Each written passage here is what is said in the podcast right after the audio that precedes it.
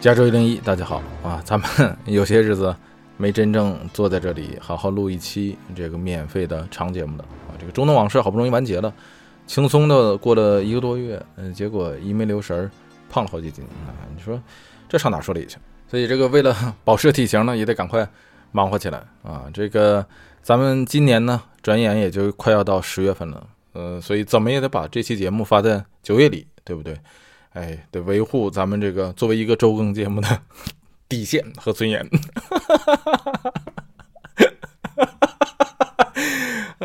到哪儿了啊？对了，得说正事儿啊，咱们这一期要聊一个啊，咱们尚未涉及到的一个地方，那就是日本。咱们原来呀，本来只是打算录一期啊，这个关于日本，围绕着日本的90年代初的这个经济大崩盘做一期这个完美风暴系列的第2部。但是大家知道啊，这个东西就怕拖啊，这个越拖呢就想的越多，想的越多呢就越觉得这一期的这个完美风暴系列肯定是不够说。即便这个话题并不难，或者说发生的这个故事的过程这个框架大家或多或少也都有了解，但也正是因为如此，正是因为很多朋友对日本的了解程度都很有自信，甚至呢这个会说一些日语的朋友也不在少数，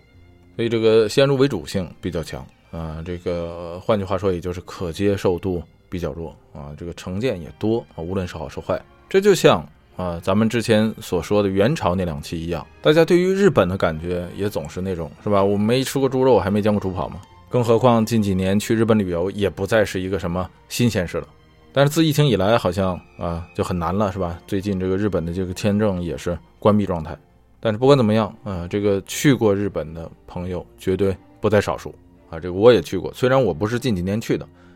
但是大家知道啊，这个去一个地方旅游和你真正在那地方居住是2回事。有一些朋友啊，可能会觉得说我去那儿旅过游啊，我去那儿玩过，所以我对那儿就比较了解。但其实这个事儿呢很难说。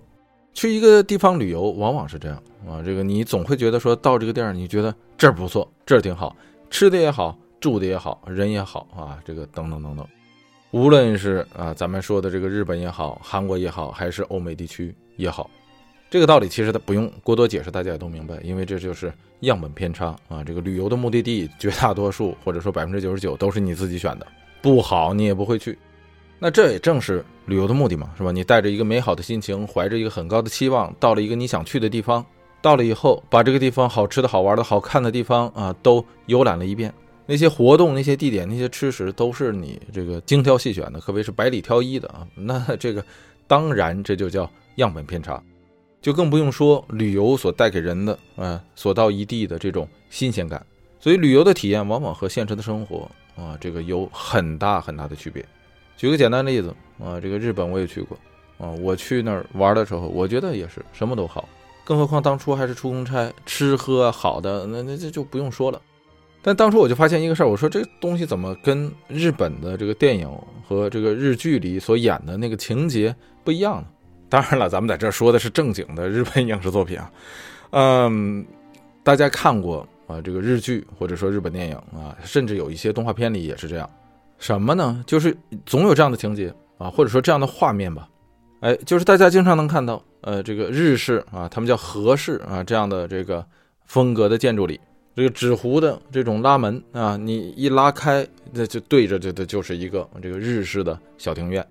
这个庭院呢一般都不大，但是呢会搞一些这个袖珍的景观啊，这个像盆景一样。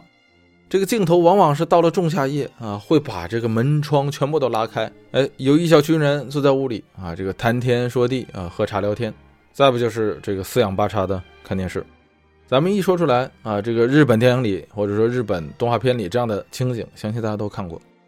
我以前呢没觉得这有什么不妥，但慢慢我就想到一个问题，我说这文字是怎么防的呢？所以到了以后，我就特意看人家那个民居的那个窗户上有没有纱窗，我才发现还真有。我说那可能因为是大城市吧，是吧？大城市蚊子多嘛，那有垃圾，有这个积水，有蚊子很正常，是不是到了这个乡村就好了呢？然后到了乡村，我才发现啊，乡村蚊子更多。除了洗温泉啊，你泡水里啊，这个不咬你，只要你出来这个二半夜的不光开着窗户你还开着灯，那你要是敢像电影里头那么开门的话，哇，基本上你就是相当于为这个日本蚊子做公益活动啊。那当然了啊，这个当初也正好赶上雨季啊，可能是这个蚊子多点也正常。这天气一冷的话，再加上干燥，基本上哪儿蚊子都少。我还特意问过这个日本的同事，我说你们这个怎么驱蚊呢？最后跟我说也是一样，就是蚊香啊，那个驱蚊蒸汽，那个什么菊酯是吧？再不就是类似于这个花露水、万金油什么之类的。哎，这块咱们有点这个跑题了，咱们不多说。总之就是一句话，这个旅游呢跟生活不一样，旅游是到哪儿瞅着都不错，生活呢无论你在哪儿，都是基本上开门那几件事，就是柴米油盐酱醋茶，关起门呢都是鸡毛和蒜皮。所以这个话说回来啊，绕了多大一弯。原本呢我是想咱们就录一个这个完美风暴的这个第二部，但是大家也知道，这个经济呢离不开政治啊，这个政治呢离不开历史。毕竟咱们在讲《完美风暴》系列一的时候，大家已经对这个美国的历史通过咱们前面的那些系列和节目或多或少有些了解了。而回过头来再说日本呢，这个咱们对它的历史呢却尚未涉及，所以咱们就干脆这个新开一个系列来专门说说日本。更何况今年呢，也就是2021年刚刚在日本东京开完原本属于2020年的这个东京奥运会。再加上这个之前之后发生的这个几件关于日本的事情，包括这个福岛的核废水啊，包括这个日本政府又要这个换届啊，还有日本自身的这个社会包括经济层面所存在的一些显著问题，就更不用说在这个日益升温的这个中美对抗的这个大环境下这个日本也在扮演着一个非常重要的角色。这都让咱们觉得说日本这个国家非常值得和大家一起坐在这里好好的看一看聊一聊。而长久以来呢，作为一个与其有着这个复杂的历史矛盾和这个各种问题的这个邻居来说，咱们对于日本呢这个真正并不是特别的了解。当然了，公众的这种现象存在于每一个国家咱们说日本也好美国也好也是一样这个普普通通的日本人和美国人来说，对于中国也是一样不甚了解。但正是因为如此，懂得知己知彼的人，并且为此这个付出努力的人，才会占有优势，至少会活得更明白。什么意思呢？就是咱们不需要与别人比无知，最重要的呢是知道自己欠缺什么。那咱们欠缺什么呢？很多人呢，或者说普罗大众呢，往往呢会是对日本这个国家要么是过于的轻视，要么是过于的痴迷。前者呢过于轻视，我猜多是由于咱们的一些这个口头教育引起的咱们说口头教育，因为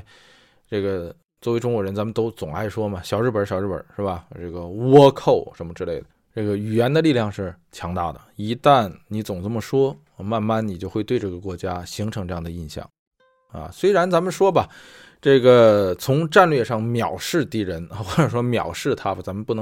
不要一定要把其他人当成敌人来说就是说从战略上藐视他是说得通的。但就事论事的话这个日本从国土面积上来讲，真的是并不算小。主要是因为咱们中国的这个面积实在是太大了，所以把这个邻国显得是非常的小。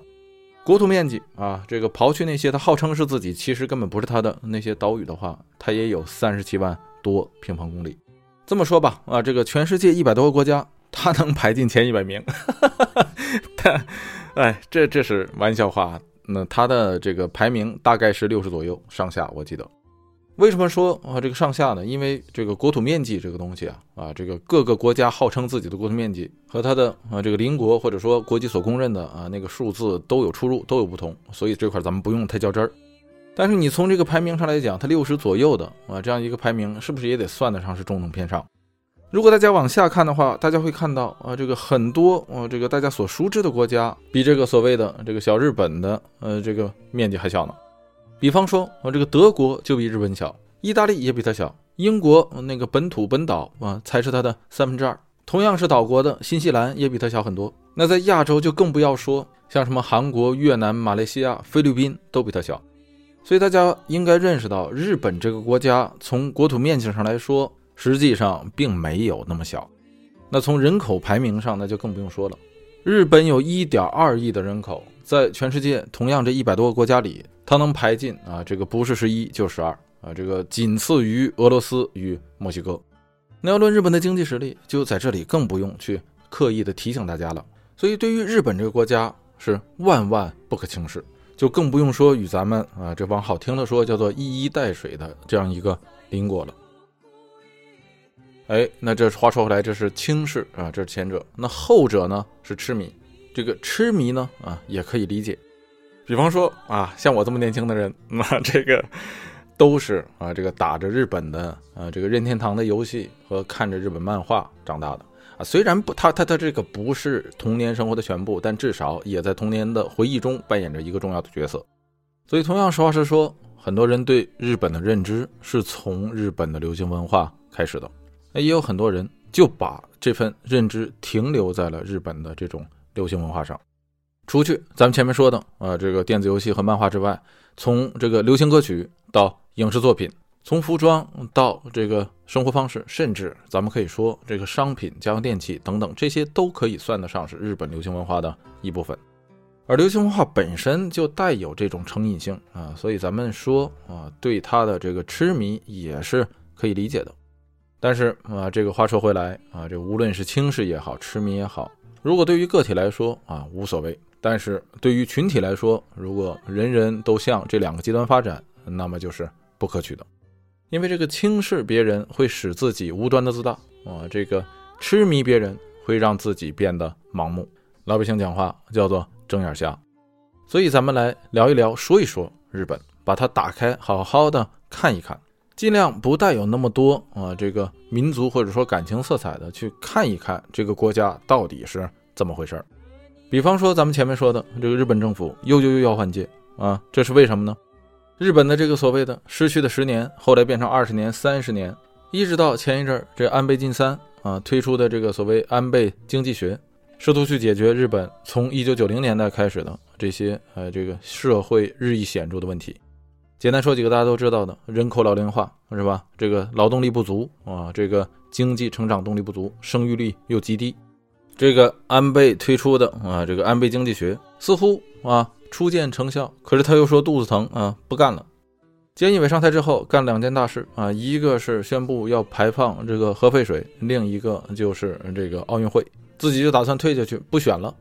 而从这一届日本首相这个候选人的这个名单中，咱们也可以借此来分析一下，说日本政界这个所谓世家传统的这个问题。这个东西，这个世家传统是怎么来的？啥叫世家啊？这个比方说咱们随便举几个例子，就拿这届的这个日本首相的候选人这个河野太郎啊，这个第一个吧，这呼声也是最高的啊。河野太郎的爹是前自民党总裁，叫做河野洋平啊，这就很厉害了是吧？前自民党的总裁。那河野洋平的爹，也就是河野太郎他爷爷是谁呢？叫做河野一郎。而这个河野一郎曾经是日本的农林大臣、建设大臣，并且他出身自神奈川县的大地主。神奈川大家知道是吧？首先来说啊，这个非常著名的那个浮世绘啊，这个神奈川冲浪里，就是那个一幅巨浪弯弯卷起，浪里有3艘小渔船啊，后面背景是浮世山的那个浮世绘。这个神奈川县啊，相当于咱们的一个省级单位，就挨着东京啊，在这个东京的南面，日本最大的军港横须贺就在神奈川。哎，这个河野太郎的爷爷河野一郎就出生在这儿，他们家曾经就是那儿的啊这个最大的地主。而河野一郎再往上数，他的爸爸曾经当过神奈川县的啊这个县议会的主席，所以他家的这个家族从政历史可以一直向上追溯到啊这个19世纪。可以追溯到他曾祖那一辈，甚至曾祖那一辈。再看这个麻生太郎啊，大家知道他是日本前首相吉田茂的外孙子。吉田茂是他姥爷啊，是他外公啊。吉田茂要再往上数啊，吉田茂的岳父这个大家一说出来都认识，是谁呀？就是大久保利通。就算不熟悉，大久保利通说出来也肯定耳熟啊。为什么呢？啊，这个大久保利通、木户孝允、西乡隆盛这仨哥们儿被称为明治维新三杰，人送外号啊，这个明治小虎墩啊，或者你可以叫明治 TFBOYS。哎，大久保利通要再往上数，藩士出身啊，虽然不是这个上士，那也算是贵族了，至少在明治维新前还算。这俩了吧啊，再往下数第三个候选人岸田文雄啊，他的爸爸他的爷爷啊，这个岸田正树、岸田这个文武都曾经是众议员。他家亲戚啊，他的表哥吧啊，是这个宫泽洋一啊，这个是前经产省的大臣。他爷爷再往上数啊，他爷爷的爸爸岸田慎太郎是这个曾经的大商人。再往下数啊，石破茂啊，好像是弃选了吧最近啊，但是他也是门阀出身，他爹石破二郎当过这个鸟取县的知事啊，这个鸟取县虽然是个小县吧，但是也是省长级别呀啊，那这个还当过这个自治大臣，他们家一直是鸟取县的啊，这个可以说当地一霸啊，他爷爷这个石破世造就是这个大峪门村村长。这个日本当初的这个村长手里的权力可是很大的啊！这个有人不是戏称嘛，说日本的战国史就相当于这个村长械斗史，当然这是开玩笑。不过借着这个玩笑，大家也能够看出来啊，这个村长的手里的权力是不小。但是这个大峪门村现在已经不存在了，但至少由此大家可以看出来啊，这家伙也是什么门阀出身。哎，其他的候选人咱们就不用一一点名了啊，从这几个里大家就能够看出来。日本的这个所谓门阀世家啊，在政界的这样的传统啊，或者说是啊这样的一个现象，那这个是为什么呢？哎，那类似这样的问题，咱们都希望能够通过咱们这个节目啊，为大家不敢说是这个全面的解开或者说解惑，那至少是可以掀开这个门帘，使大家有机会可以借此一探究竟。那既然要来说日本，咱们就要找到一个切入点啊。这个咱们的这个切入点或者说切入口是哪里呢？日本的历史不算短，如果咱们回过头啊，从他们那个上古神话开始讲起，那就没完了。哎，咱们这一期就从战后的日本开始说起，去看一看二战之后的日本通过了哪几个阶段，怎样来发展经济，最终于1968年成为这个 GDP 居世界第二的这样的一个经济强国的。而在这之前与之后的这个日本的经济发展过程，又有哪些使得我们觉得眼熟啊，或者说是这个似曾相识之处的？之后它又是怎样在1990年代之初突然陷入衰退啊，这个进入这个失去的10年、20年或者说是30年的？这就是咱们这一期要讲的关于日本的影子传说。哎，所以咱们闲言少叙啊，这个系上安全带，第一站将去往战后的日本。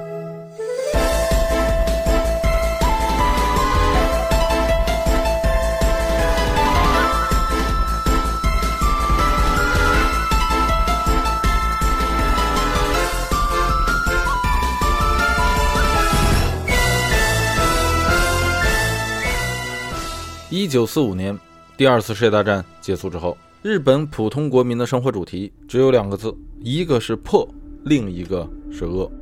在战争末期，日本的大部分城市均被炸毁，以东京为例，被这个美军的燃烧弹所摧毁的面积达到16平方英里，这个面积差不多相当于美国纽约的曼哈顿，那就更不用说啊，像广岛和长崎这样吃了原子弹的城市。可想而知，像这样啊，这个几乎被夷为平地的城市之中，还有上百万啊，这个无家可归的平民和从战场上啊这个投降而归的日本兵。这些人之中，很多都是住在废墟之中啊，住在这个简易的窝棚里，形成了大面积的贫民窟。在这个时候，日本人的平均每天的食品配给大概也就不到1800卡路里。大家知道啊，这个平均来说，一人每天至少也要消耗2000到2500卡路里啊。当然了，这个男女啊、大小、体重都不一样。而战后的日本当初啊，平均每个人也就不到1800，绝大多数的人一天吃不上2顿饭。所以这个时候，日本人的生活主题主要就是两个：破与恶。但是说实在的啊，对比二战中被他侵略过的那些国家啊，他这个战后的生活也不能算差。在这个时候，美国基本上是日本的唯一占领军，而日本政府的一切运作在这个时候全部都要受到这个同盟国驻日盟军总司令部的控制，实际上也就是美军的控制。而在二战后的初期这个大家知道，这个美国远东政策的重点实际上啊不在这里，也就是不在日本，而是在哪儿呢？在中国。对于日本，美国当时所想就是要控制日本，使其不再能够有这个发动战争的能力。换句话说，就是把你坐在屁股底下啊，使得你翻不了身，也不为日本的这个什么经济啊、产业复苏啊做什么详细的计划。甚至就在美国的主旨下啊，把什么三井啊、三菱这样的大型的日本财阀给拆分了，把原本日本的那些大型财阀啊，把它拆分成几十个甚至是上百个不等的小公司，并且带头要求日本就战争做出赔偿，并且美国要求在这个赔偿未完成之前，日本国民的生活水平不允许超过亚洲的其他国家。这个就是美国占领日本时率先提出来的啊，这个保罗计划啊，也叫做保罗方案，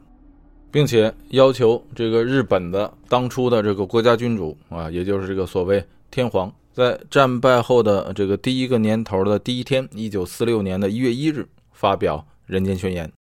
相信很多人对这个事情知道啊，但是咱们在这里也要说一下啊，这个人间宣言什么意思呢？说白了就是啊，这个日本所谓的这个天皇在当初啊，就这个发动侵华战争的裕仁发表了这么一个宣言来说啊，我是人啊，不是神，相当于是这个裕仁的这个自我的神格否定。但是啊，这份这个诏书1000多字啊，里面说这句话也就100来个字，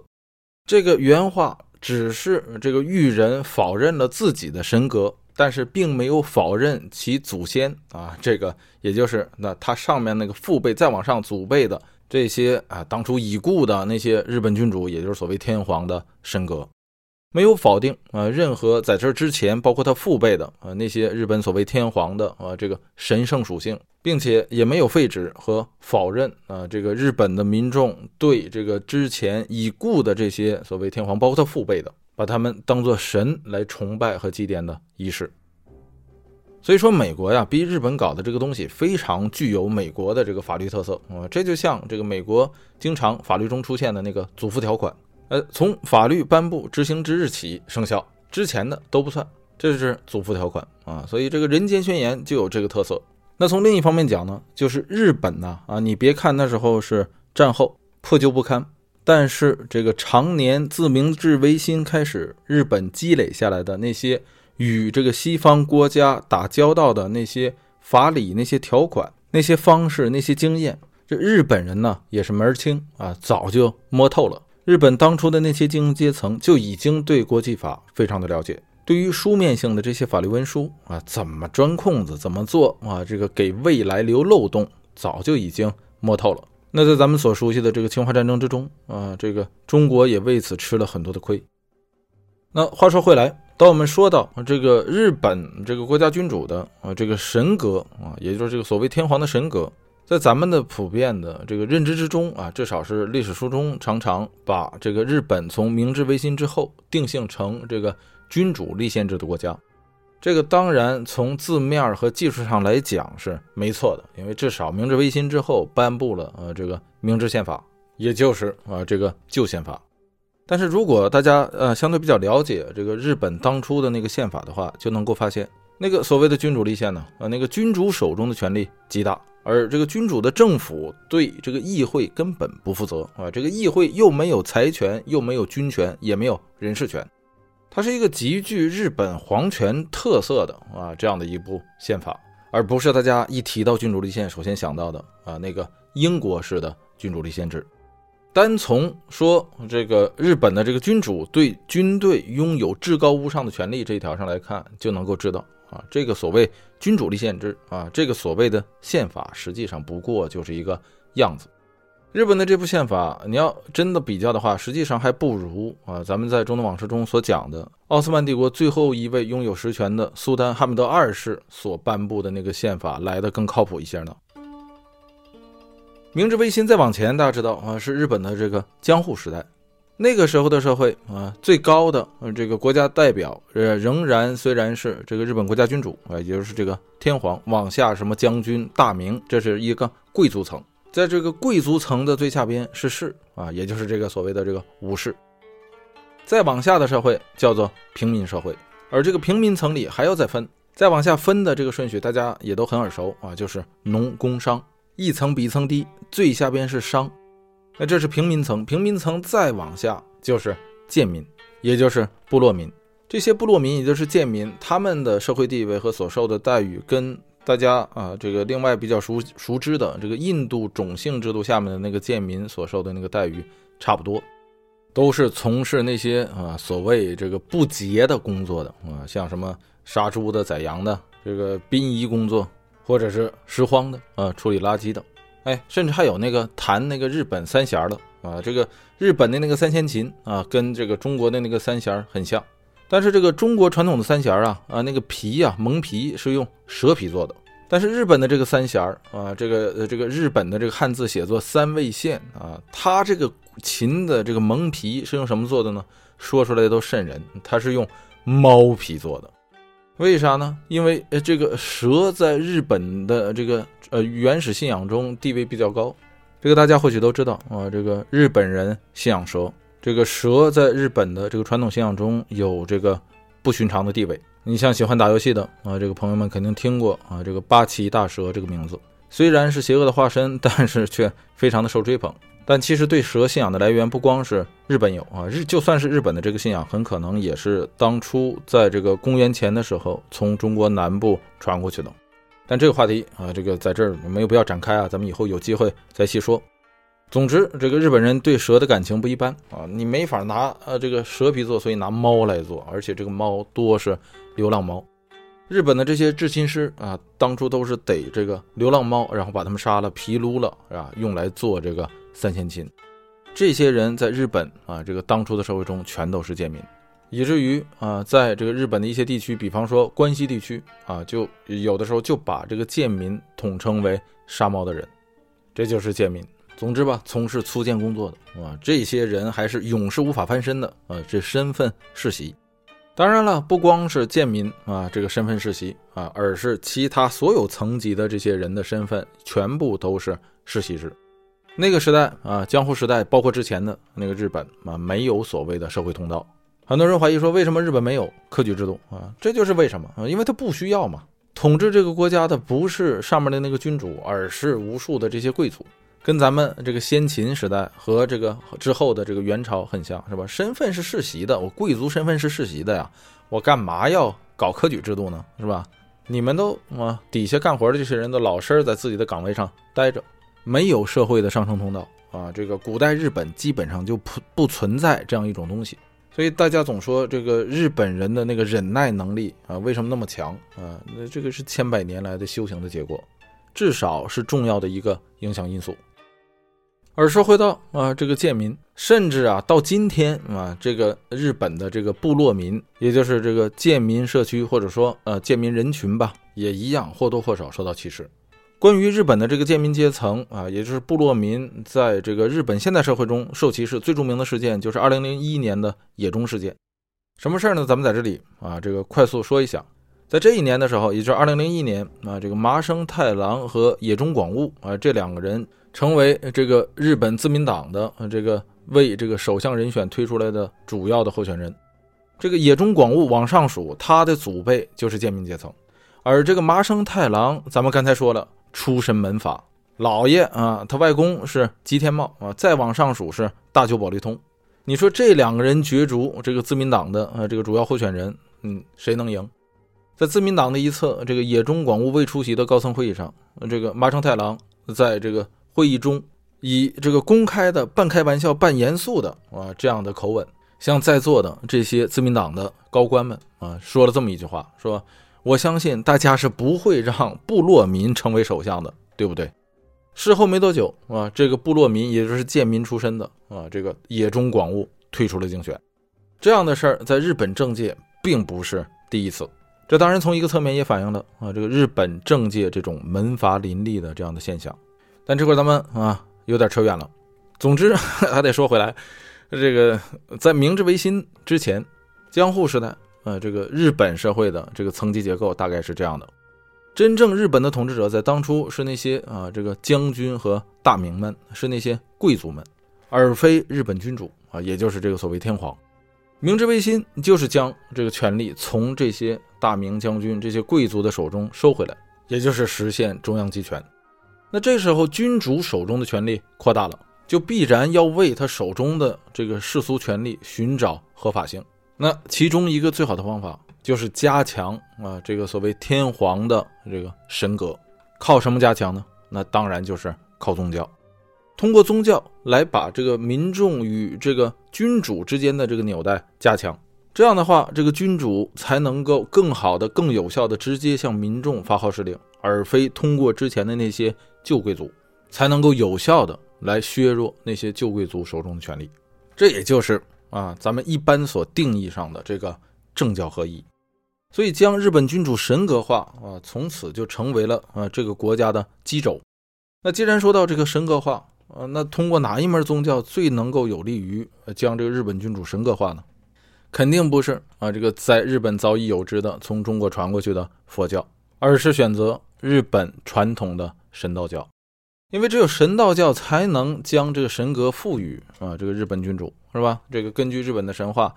这个所谓天皇是天照大神的后代，但是后代归后代虽然说你是天照大神的后代，但是你那个后代跟那个庙里供的那个泥菩萨像没什么区别。你这个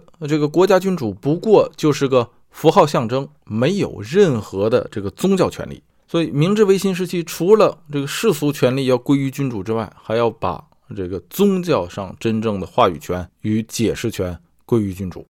而在当初，日本有两大宗教，一个是日本自身的神道教，另一个就是佛教。虽然日本搞了很长时间的这个叫神佛习合就是神道教和佛教的这个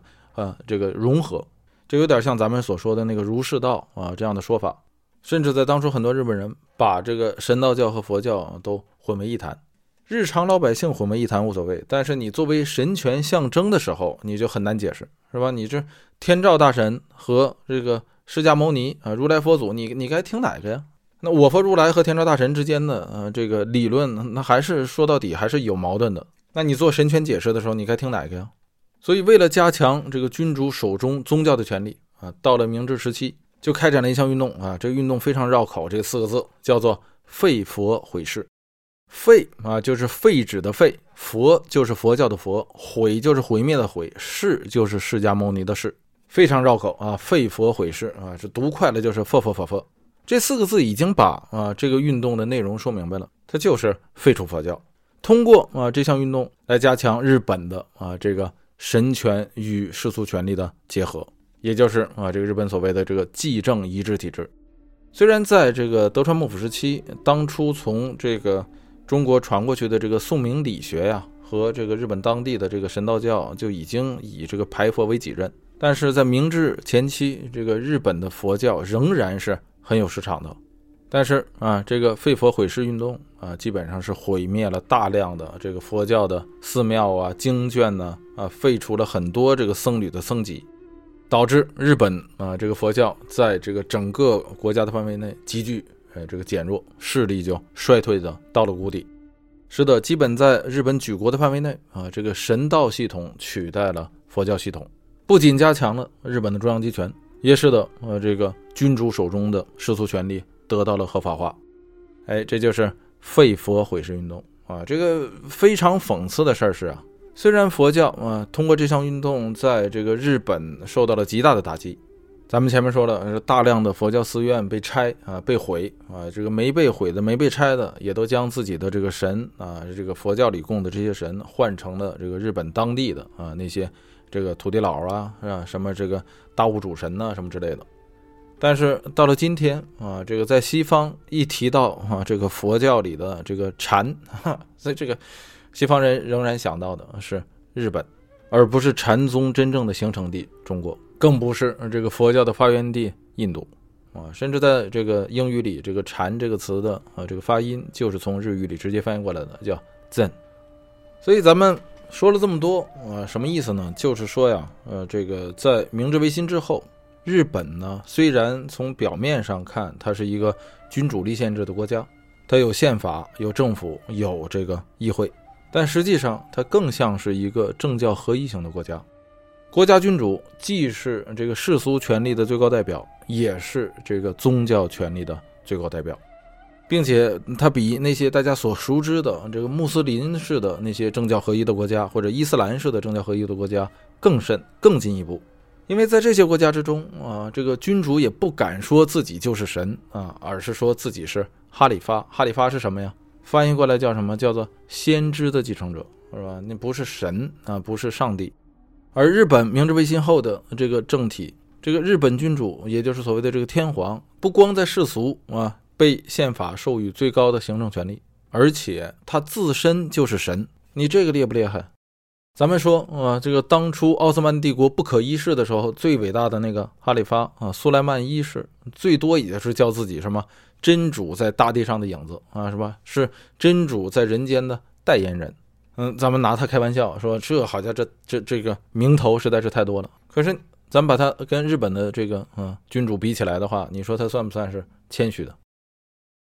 但不光如此，这个有意思的事儿是啊，这个虽然啊，这个日本搞了一个这样啊，这个可以说是政教合一的这样的一个政体，在这个大家啊更熟悉的这个伊藤博文的口中，还不断的强调这个日本君主就是这个基督教中最高神职人员的功能等价物，因为他最早是被派出去欧洲考察嘛。但是日本并不承认啊这个神道教啊是宗教，提出了叫做神道非宗教论啊，这样的话才能在宪法中赋予所谓的这叫做信仰自由。然后呢，又把这个神道叫做这个国家祭祀，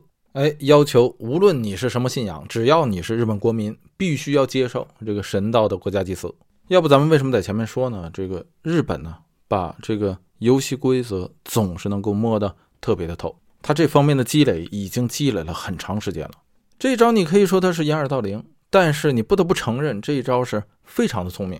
通过这个所谓神道非宗教的这套论证体系，他把神道教的这个宗教的这个有形标签去除了，但是贴上了一个无形的标签，这个无形标签就是超宗教。这超宗教拥有宗教的一切性质，却驾于宗教之上，说白了它还是宗教。如果大家认识到了这一点啊，那咱们在这里就再多说一句，这也就是为什么啊这个日本所谓的这个靖国神社这么招啊这个二战中受害国的这些有识之士的鄙视。因为这个所谓靖国神社就是日本在明治维新之后啊这一政教合一时期的产物。最早的时候啊，它叫做这个东京招魂社，最初呢是为了纪念那个在维新时期啊死的那些反幕的那些武士。到了1879年啊，这个明治其实也就是幕人呢把它改成了叫做靖国神社。这个地儿是咱们所说的这个神道教政教合一体制啊，或者说祭政一致啊这个体制的一个神权地位的象征。大家知道日本人动不动就弯腰鞠躬，是吧？这个日本的这个国家君主在历史上从不弯腰，从不鞠躬。但是从明治时期，也就是明治维新之后，这个靖国神社成为了日本国家君主，也就是这个所谓天皇唯一弯腰的地儿啊，唯一鞠躬的地儿就是靖国神社。所以这个地儿一直到二战结束都是这个日本神权体制的最高象征之一，乃至今天仍然也是。所以是这样的一个文化和宗教层面上的前提同时里面还供奉了14名在远东国际军事法庭审判的甲级战犯，光甲级战犯就14名你就说其他级别的战犯不计其数，就更不用说这个远东军事法庭对日本战犯的审判的那个力度远不如欧洲战后的这个纽伦堡军事法庭。所以这样的一个地儿供奉着这个国际公认战犯的地儿，你要说你这庙里头如果没有这些战犯的话，就是普通的服从命令的这些最低级的日本士兵，那似乎这个仿佛还是能够勉强的把这些人描绘成同样是战争的受害者。可是你这里头混杂了一堆不计其数的战犯呢。什么叫战犯呢？那起点就是反人类啊，所以你去参拜这样的一个地儿那是不是你就等同于反人类？这也是日本在战后就如同裕仁的那个人间宣言所留有的那个后门一样，故意把这些战犯掺杂进去，与那些普通的被日本曾经的那个国家体制政教合一体制或者说祭政一体制的那个体制所洗了脑的那些普通士兵混为一谈。这个道理和逻辑很明白，在这里为什么要提这一点呢？就是除了要澄清概念之外，第二就是会让我们更加的明白与理解日本在二战后的这个发展至今。虽然日本已经不再是这样的这个所谓祭政一体制了，或者说是这个政教合一的体制了，但是这个影子就如同咱们前面所说的那个这个部落民，也就是这个贱民体制一样那个影子仍在。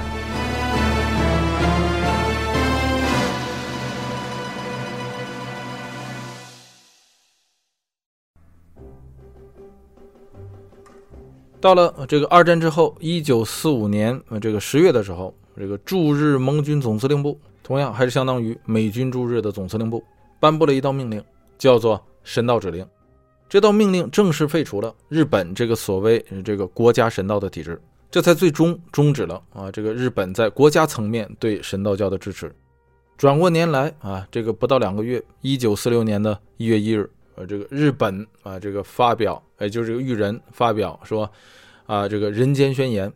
承认自己不是神，但是没有否认自己的祖先不是神，更没有否认和拒绝这个日本的这个普通百姓以崇拜神的方式去继续崇拜日本的国家君主。说到这儿我相信很多朋友或多或少咱们也看过这样的问题，就是说为什么美国在当初没有把日本的这个所谓皇权体系这个所谓天皇体系废除掉呢？有些人我也是从网上看说是这样说，这个原因呢是由于这个当时住在日本的这个美国土皇帝这个麦克阿瑟，大家都知道，他保护了日本的这个裕仁，所以他没被撸下去这个裕仁所谓天皇没被撸下去但其实这个说法是不可能的。为啥呢？咱不说这个麦克阿瑟对这个裕仁到底有没有那份这个激情按理说是没有因为麦克阿瑟没少骂他这个麦克阿瑟可以骂裕仁，可以羞辱裕仁可以在日本这个表现的要多傲慢有多傲慢，但是要说这个改变日本国体这样重大的事情这个国体变更是否这个问题上，这个麦克阿瑟在这方面没有话语权更没有这个权利，既没那个权利也没有政治上的影响力，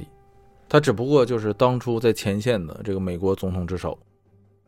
那也有人说呢，说这个美国出于稳定日本国内的这个政治环境和这个民众的需要，怕把这个日本的这个皇权体系废除了的话，这个管理不了这个虽然在理但是呢可以说不是主要原因。那的确这个曾经美国的驻日大使这个约瑟夫·格鲁在二战末期向这个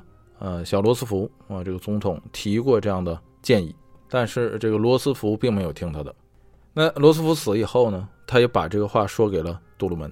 所以有人说杜鲁门下这个决定是由于他的幕僚给的这样的建议。但是咱们在这里相信这是一个原因，但呢不是主要原因。而这个主要原因呢主要有2个。这个第一个呢，就是美国它毕竟是一个美洲国家它离日本还是很远的，它和日本的这个仇没有像日本的邻国与日本结的那么深比方说中国、韩国。如果说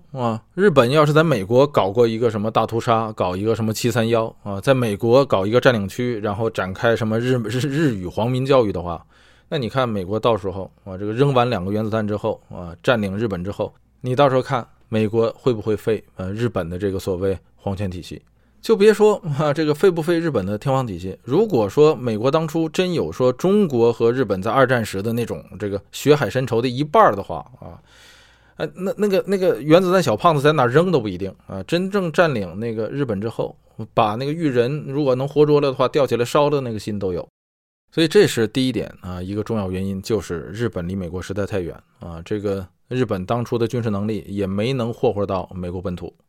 所以虽然美国打日本也死了不少人但是毕竟太平洋战场不是美军二战中的主要战场，没结下那么深的仇这个裕仁呢又会装孙子，跟美国说呀，跟麦克阿瑟说，哎呀不怪我呀，我当初这个想拦也拦不住这事儿我不做主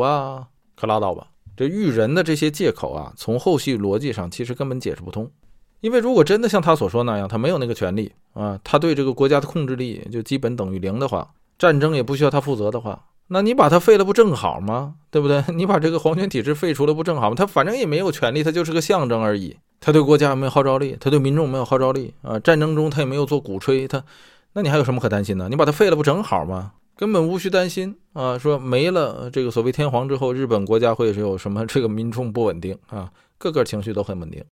所以这是一个主要原因，就是这个美国和日本之间不像日本与它的邻国在二战时结下那么大的仇，而战后这个亚洲各国又很弱也没法派出军队去日本搞这个驻军。那另一个的主要原因就是啊，不得不说啊，这个罗斯福没有坚持住啊，死早了。罗斯福如果要是晚死3年啊，咱们可以认定这个历史必然会不一样。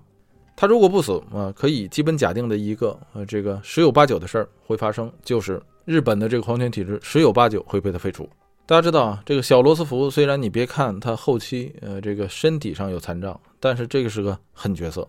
他能在珍珠港事件之后，在1942年的时候啊，对美国这个11万居住在美国这个太平洋沿岸的这个日裔美国人，给他扔到那个集中营里去。这就是罗斯福这1942年9066号的总统行政命令。你想啊，他能对自己国民做出这样的手段来啊，这要是占领日本之后，对那个啊 100% 纯的那个日本人啊，他会做出什么样的事儿来？所以咱们只能说，这个日本的皇权体制在战后未能废除的第二个重要原因，就是这个历史的巧合啊，这个罗斯福死得早。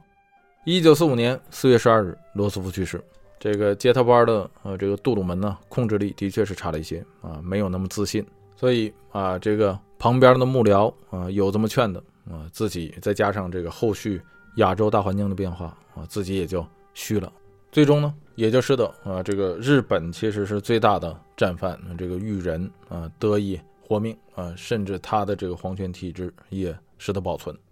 只是通过这个神道指令与人间宣言，将这个日本所谓的这个天皇从神坛的那个位置上拉到了地面上。在这个逻辑上，大家也能够看出来，如果一个人能够把这个所有公众所相信的唯一的神打回成人形，而这样的举动又并未破坏这些人的这个信仰根基，所以在这个信仰体系仍在的那个情况下，能够把神拉下马的那个人，在某种程度上就相当于在这个信仰体系中成为了替代那个神的象征神，这就奠定了这个美国占领军在日本的那个社会地位。所以我们也看到这个麦克阿瑟可以背着手叉着腰撇着腿的跟这个裕仁合照，也能看到在战后的日本，为了款待美国人，这个政府开设妓院，利用日本国民的这种信仰惯性，以洗脑的方式强迫这个很多日本的良家妇女去干嘛呀？从妓，去款待这些美国大兵啊，这个从妓的妓，既是妓女的妓，也是祭品的祭。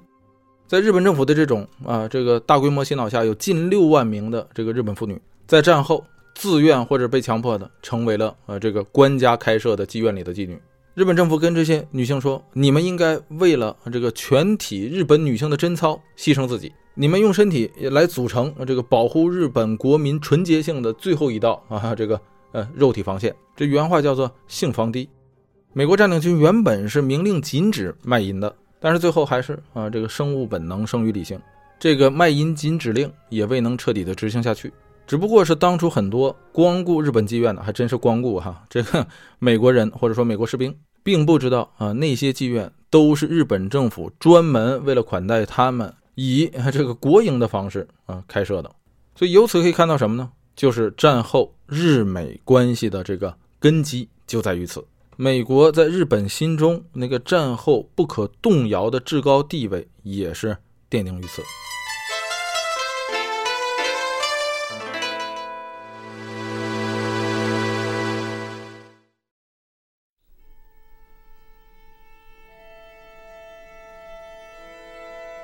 我们看到在第二次世界大战刚刚结束的时候，美国原本的计划是要钳制住日本，把它坐在屁股底下，也准备实施这个保罗计划，要求日本这个国民生活水平在战后不得高于亚洲其他国家。那可是这个问题就是，那日本经济那后来是怎么迅速的发展起来的呢？可想而知，这里必然存在一个转折点，使得美国对日政策出现改变。那这个转折点出现在哪里呢？啊，这个大家必然就知道，因为这是每个中国人都知道的，这就是出现在1949年。我们每个人都知道，在二战后的中国发生了什么事情。在4年之后，到了1949年的时候，这个形势已经十分明了了。4月南京解放，半年之后，新中国成立。美国远东计划之中，原本想把中国扶植成反苏中心的这样的一个企图，就彻底的泡汤了。所以这个时候怎么办？美国只能退而求其次，打算通过从日本到琉球，到此时逃到台北的这个民国政府，到李承晚所在的越南，再到这个原本就是美国殖民地的菲律宾，做成这样一个包围圈。那大家看这个包围圈里头，挑个大的哗啦哗啦，挑这个人口哗啦哗啦的话，这个体量最大的那就是日本。所以到了这一年啊，这个美国开始将这个重点转移到了日本，从之前的这个限制日本经济复苏和发展，开始转变成了大力扶持日本啊，这个使其迅速恢复，从而为己所用。所以到了这一年，美国把日本从屁股底下啊这个拿出来一看，心里就在想啊，都把你做瘪成这个样子了，怎么才能把你再吹成个球呢？此时身为美国总统的这个杜鲁门就想起了一个人啊，就想起了谁呢？这是当初美国经济界的一个奇人，名字叫做约瑟夫·道奇。那这个约瑟夫·道奇又是谁呢？这就要说到在1945年欧洲战场的战争结束之后，美国迅速派出了一个这个金融专家团前往了德国。这个专家团的目的就是为了要策划与重建德国的经济，去快速的恢复这个自己所占领的德国占领区，从而使得这一部分的德国可以成为在这个欧洲抗衡苏联的一道防线。这个约瑟夫·道奇就是美国派出的这个金融专家团的一个重要成员。为啥说他是个奇人呢？这哥们儿曾经是一个拳击手，练拳击出身啊，后来改行当了会计。你说这转行跨度大不大？这个时候啊，这个美国政界还有谁是会计出身呢？啊，如果听过咱们这个中东往事的话，大家知道，那就是此时接替了罗斯福啊，这个成为美国总统的杜鲁门。所以正所谓啊，是吧？英雄惜英雄啊，这个会计惜会计。约瑟夫·道奇在德国战后的一大贡献，就是他在美国占领区重新组建了德国的银行系统，以此稳定了德国的货币。此举使得美国所占领的德国部分啊，在经济上战后的那个负担大大的减轻了，并且在48年的时候，这个时候大家知道这个苏联对柏林进行封锁，那为了应对苏联的封锁啊，这个同样是在这个约瑟夫·道奇的领导下，不光是禁止了商家的囤货啊，而且还禁止了这个民众之间以货易货的这种易货交易。此举不单是这个刺激了消费啊，这稳定了德国的货币，更是减轻了苏联封锁的效果。所以可想而知，到了49年的时候，杜鲁门需要一个人能够重建日本经济的时候，那自然而然就想到了这个约瑟夫·道奇，就把约瑟夫·道奇派到了日本。在初接到这个命令的时候，这个约瑟夫·道奇啊本来不想来，因为他本身不是政府的人，他自己又是当初美国底特律银行的这个董事长。人家说我已经这个跑到德国去给你搞这些这个烂事了，好不容易有点起色了，你又让我去日本，你说那个地儿简直了，都被你做成那个样子了，是吧？你说我这么大岁数人了啊，他是1890年生人呢，到1949年的时候也快60的人了呀。你说我这么大岁数了，是不是？我回国过点自己消停日子好不好？最后这个杜鲁门呢啊，这个好说歹说啊，多方关系劝说下，最终这个道奇才答应去日本。到了日本之后，这个道奇展开了一项计划，就叫做道奇计划。这个经济上的术语啊，咱们在这里不用多讲，因为专家有的是。道奇计划一共有什么所谓这个9项原则什么之类，咱们在这里都不一一提了。总而言之，言而总之啊，这个比较显著的就是这么几件事。第一个就是这个降低了日本的通货膨胀率，重建了日本的金融体系，开启了税改，把这个税收开始提高，并且固定了这个日元对美元的兑换率，固定在1美元兑换360日元，并且保持这个数字不变。这一条很重要，因为正是这样一个这个大差距的固定汇率，为日本日后的这个出口竞争力打下了一个重要的基础。那这个道奇计划好不好使呢？啊，这个答案是肯定的，的确是很好使，甚至有点这个立竿见影。49年2月他来的日本，49年当年他就扭转了日本政府的财政赤字。大家知道一句话，这天底下没有免费的猪饲料，呵呵，没有免费的午餐，一切都是要有代价的。那这个高成效的道奇计划的代价是什么呢？就是它带来了无数的日本中小企业的关门倒闭，以及政府裁员30万人，减轻财政负担嘛，也就促成了在1950年这个在日本扭转了财政赤字之后，却形成了大规模的失业潮。到了50年的时候，日本的工人运动非常频繁，面对日本老百姓的这样的反抗斗争啊，这个走上街头，不光是向政府要粮，而且还出现打砸抢，怎么办呢？那我作为占领军，我还怕这个吗？啊，你手里有没有我的选票，是吧？直接镇压。可是虽然这个暴力镇压起到了一定的效果，但是这样的事儿终究是治标不治本，因为你终不能说老百姓吃不上饭，你就可以让他吃枪子儿，是吧？他这个走上街头，你就可以拿棒子揍他。温饱问题是每个社会的根基。靠武力镇压解决不了饥肠辘辘，这种事儿的终究解决方案就是你得让大家吃得上饭。那怎么能够吃得上饭呢？就得是有工作有收入才能吃得上饭。可是这个时候由于到期计划这个中小企业关门倒闭，政府又裁员，面对大规模的失业潮，你怎么能够让这些没有工作的人有工作呢？那这个事儿对于日本来说，就在1950年刚刚过了半年6个月之后，就又再一次出现了转机。这就是1950年6月25日朝鲜战争爆发。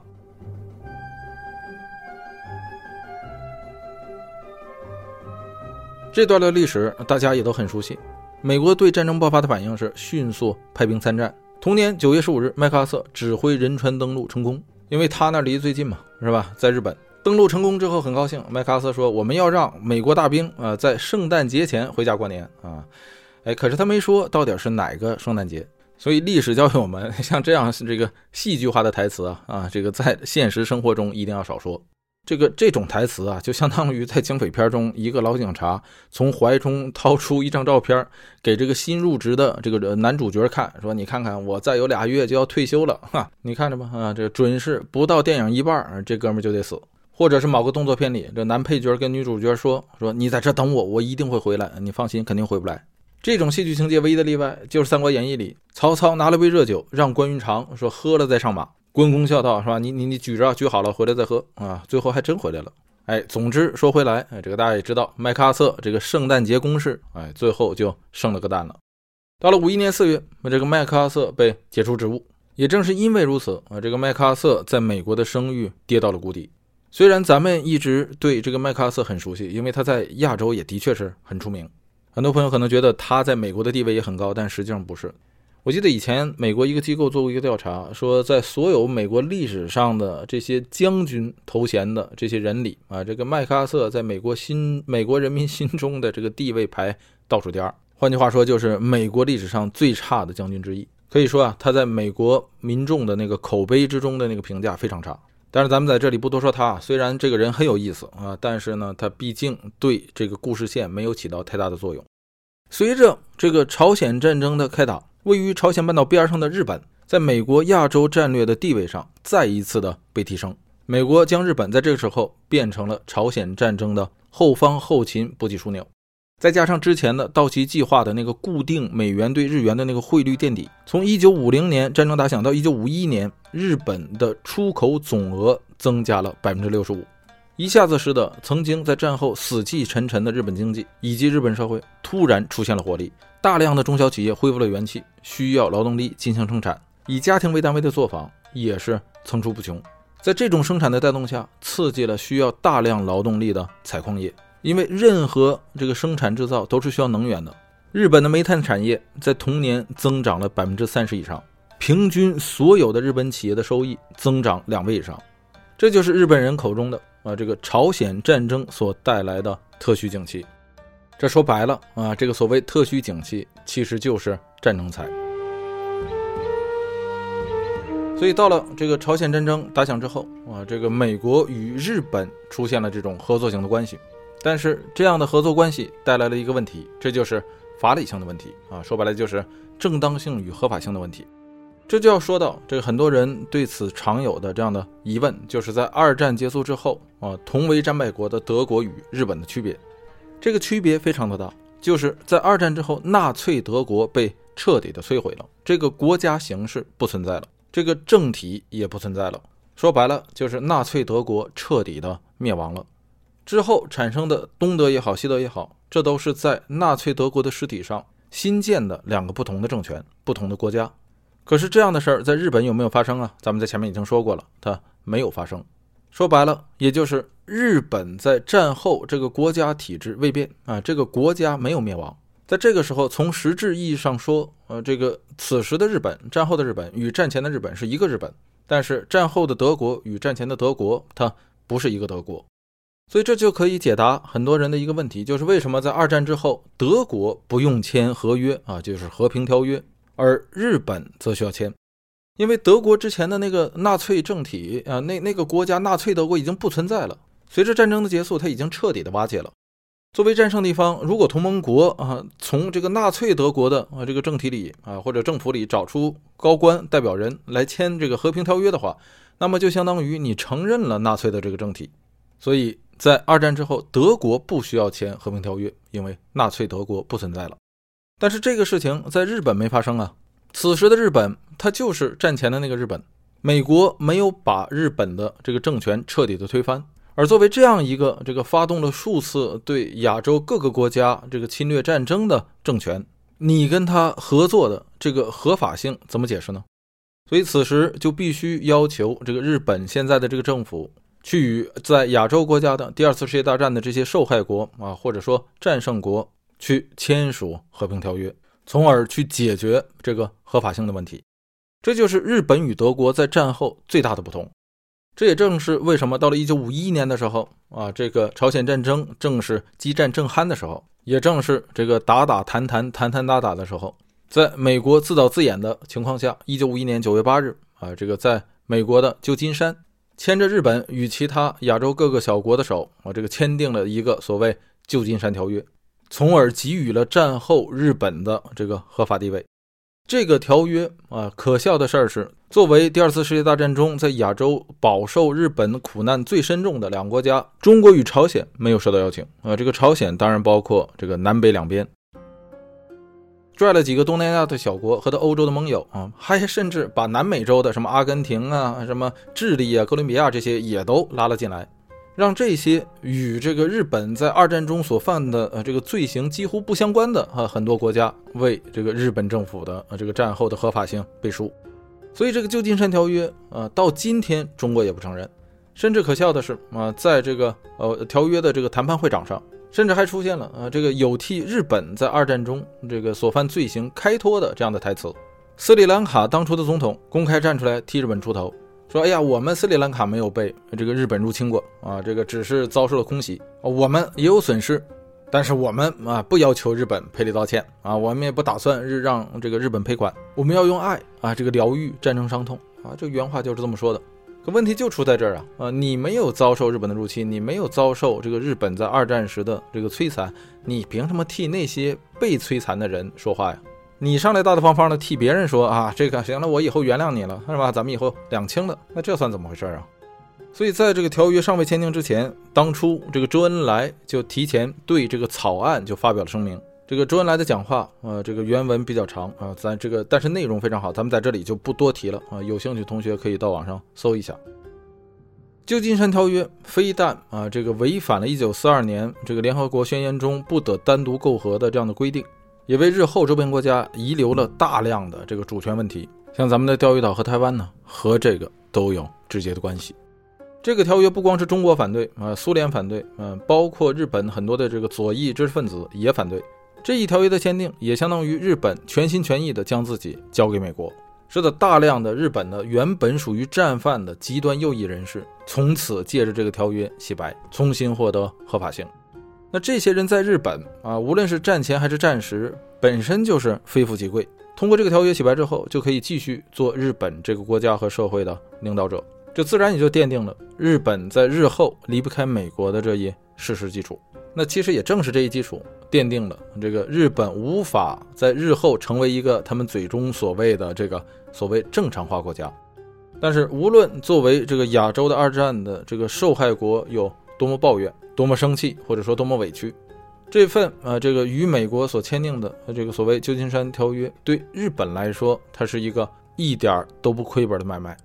因为至少它使得美国对日本开始真正的放心，可以把这个绳子从日本的脖子上解下来，然后这个开始全面的扶植。而对日本的这种全面扶植，也正是出于美国此时对于朝鲜战争的需要。所以这也就更加加强了在朝鲜战争这个战时的日本的特许景气。大家知道，这个打仗除了军火之外，这个后勤最重要的几项其实就是织物和钢铁。在旧金山条约签订之后，日本的这两项产业都出现了飞速的增长。所以在日本，这个特许景气有的时候也被叫做纺织景气和钢铁景气。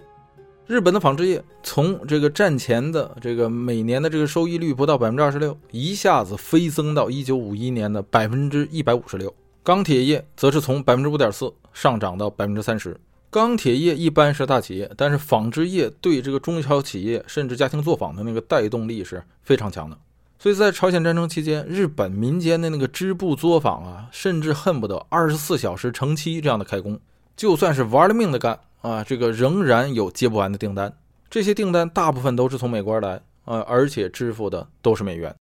这使得日本在此时的这个外汇收入迅速增加。1951年的时候，日本外汇收入才不到6亿美元啊，到了1952年的时候就成为了8亿美元，到了1953年的时候上升到了13亿美元。并且大家也知道，这个日本不是一个资源大国啊，它虽然啊咱们刚才说了它面积不小，但是它人口多，它真正的这个民用资源并不多，所以如果它一旦开始生产，除了玩了命的开发自己的这个国内的自有资源，它也要加大进口。所以这个资金呢就像流水一样有进有出，这使得整个日本的这个经济就盘活了。朝鲜战争打了2年之后，这个日本的人均生活水平得到了明显的提高。从50年到52年，每年的这个人均消费指数以 50% 的速度连增。在这种朝战特需景气的带动下，日本的各个家庭也都愿意积极的投入生产。有条件的家庭开始购买所谓当初日本的三大件。哪三大件呢？收音机、缝纫机和摩托车。大家能够看出来，这个收音机除了可以娱乐之外，还是当初获得信息和新闻的最便捷以及最快的手段之一。那这个缝纫机和摩托车都和这个家庭作坊的生意有关，生产运货都用得上。但是大家也不要误会，不要以为说这一个特需景气啊，就靠这几年的时间，日本就一下子从一个这个战后已经片片不堪的国家就脱贫了啊，这是不可能的。即便在这样的特需景气下，普通日本人的生活也只是得到了改善，还不敢说就恢复到了一个正常的状态。比方说这个当初这个鞋的消费啊，这个鞋子的消费啊，咱们这个有句俗话讲说人没鞋是吧，穷半截，这谁说的？当初就是在这样的这个特需景气下，每1000个日本人也就不过平均才有35双皮鞋。不过可以这样说，这个日本在此时的这个民间财富已经进入了一个初始状态的积累期。而也正是到了1952-53年这个时候啊，这个日本的税制改革也进入了尾声。政府开始这个稍微有点钱了。政府开始有钱之后，就开始对基础设施进行投资。那首先投资什么呢？这个工厂多了，企业多了，个人消费能力上来了。在这样的上升时代下，最短缺的就是2个，一个是能源，另一个是交通。所以政府投资主要就是能源啊，建这个水力发电厂，为这个企业为家庭可以输送更多的电力。在交通上投资同样可以促进生产效率。同时在52年，日本也加入了这个国际货币组织。这就是日本从1950年到1953年的这个特需景气。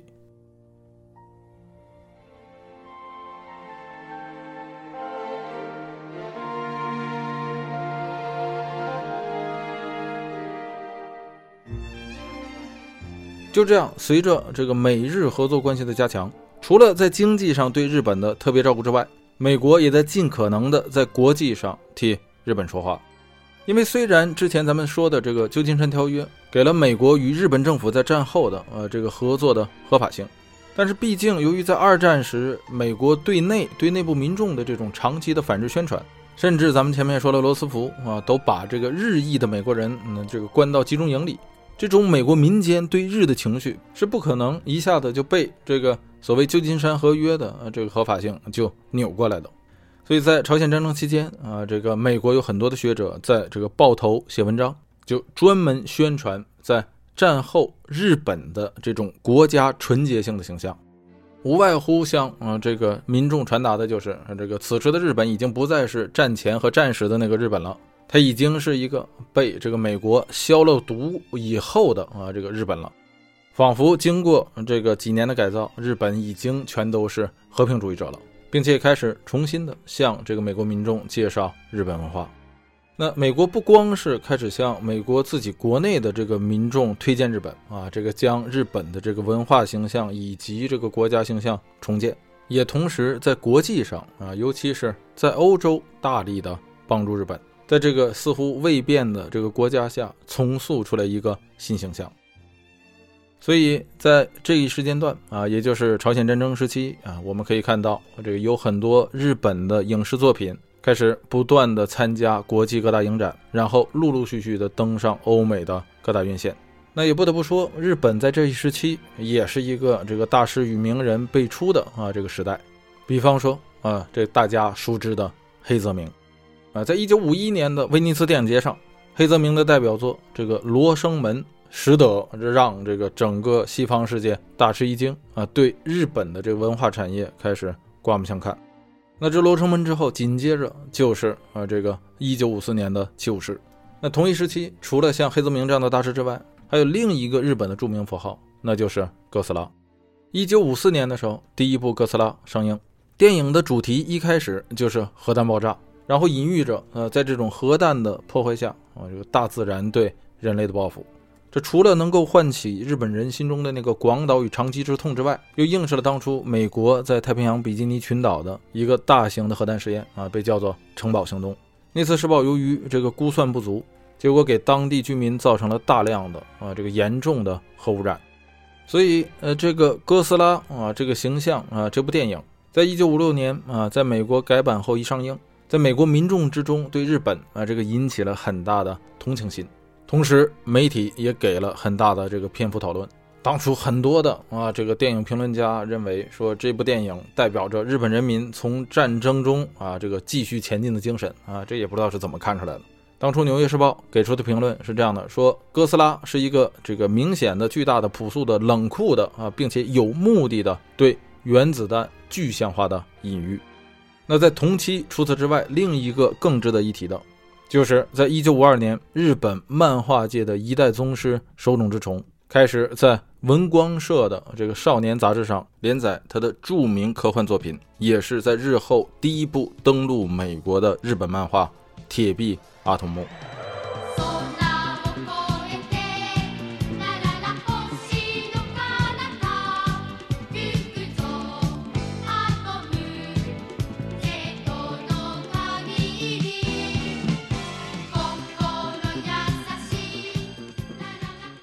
哎，这一集关于日本的战后经济复苏啊，咱们讲不完，